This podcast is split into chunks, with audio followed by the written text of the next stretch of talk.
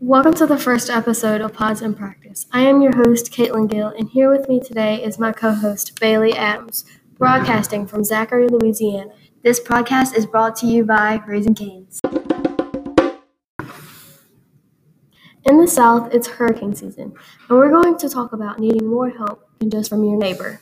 A lady kept a diary of what happened to her during the Hurricane Katrina. This is what she said.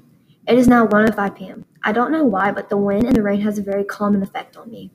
I am so very sleepy. I got up and made a salad and realized there's about two feet of water in there. Everything is starting to flood around me. The wind is still very strong and the water is constantly rising. I can't open the front door because when I open it, the water comes rushing in. And at this point, it's anywhere to three to four feet of water outside. This shows that she needs government help.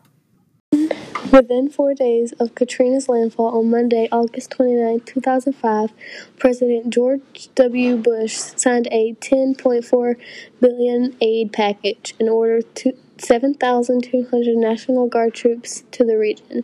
A few days later, he requested and Congress approved an additional 51.8 billion in aid.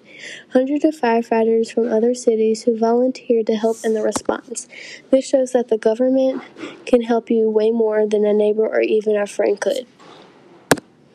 Evidence shows that we need help from more than just our neighbors and friends. We need government help also. So, no, the podcast doesn't present a full picture in order to survive a natural disaster. But thanks for listening to Pause and Practice and come back next time for more information on government helping na- after natural disasters. Here is our bloopers. Here is our. Within four days of Katrina's landfall, President George Washington Bush. Here is our bloop. say blooper. It didn't even. Government helping na- after natural disasters. This evidence shows that we need. ev-